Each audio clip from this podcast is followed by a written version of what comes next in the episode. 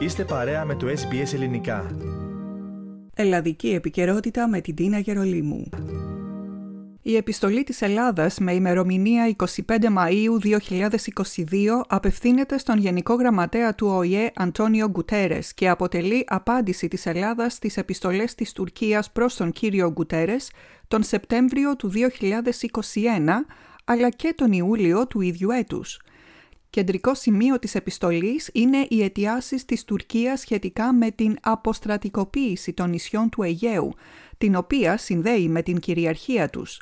Η επιστολή αρχίζει με την απόρριψη των τουρκικών επιχειρημάτων που περιείχε η επιστολή του Σεπτεμβρίου και συνεχίζει λέγοντας ότι τα επιχειρήματα που προβάλλει η Τουρκία δεν συνάδουν με τις συνθήκες της Λοζάνης και του Παρισιού η ελληνική πλευρά στρέφει την προσοχή στις προσπάθειες της Τουρκίας για αμφισβήτηση της ελληνικής κυριαρχίας στα νησιά.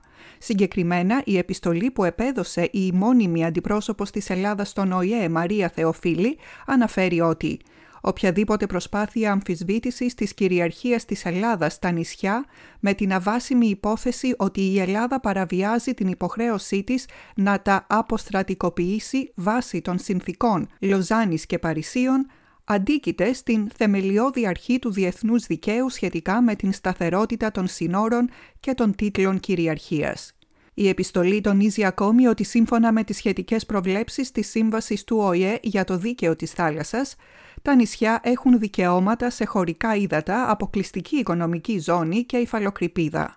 Στο πλαίσιο αυτό, η Ελλάδα απορρίπτει στο σύνολό τους τις σχετικές αιτιάσεις της Τουρκίας – σε σχετικές δηλώσεις του, ο κυβερνητικός εκπρόσωπος Γιάννης Οικονόμου είπε ότι Απαντά με βάση το διεθνές δίκαιο, το δίκαιο της θάλασσας και τις συνθήκες σε όλα τα ανυπόστατα που κατά καιρούς έχει διατυπώσει η τουρκική πλευρά. Η ελληνική επιστολή έρχεται σε μια περίοδο όξυνσης στις σχέσεις των δύο χωρών Ελλάδας-Τουρκίας, με τον Τούρκο πρόεδρο Ταγί Περντογάν να λέει «Για μένα δεν υπάρχει πια Μητσοτάκης» ως αντίδραση στην ομιλία του Έλληνα Πρωθυπουργού στο Αμερικανικό Κογκρέσο.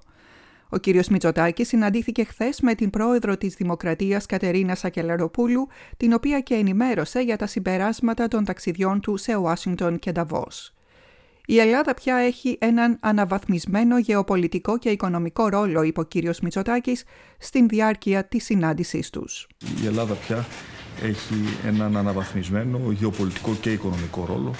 Είναι μια χώρα η οποία έχει αφήσει οριστικά πίσω της, ε, τις ε, δύσκολες εποχές της κρίσης και αντιμετωπίζεται από όλους ε, από τους γεωπολιτικούς μας συμμάχους αλλά και από την οικονομική κοινότητα ως ένας σοβαρός αξιόπιστος εταίρος. Ο Τούρκος Υπουργός Εξωτερικών Μευλού Τσαβούσογλου απαντώντας σε ερωτήσεις δημοσιογράφων στο αεροπλάνο μετά την επίσκεψή του στο Ισραήλ και την Παλαιστίνη σχετικά με την αποστρατικοποίηση των νησιών δήλωσε «Δεν μπλοφάρουμε. Αν η Αθήνα δεν συμμορφωθεί θα προχωρήσουμε παραπέρα».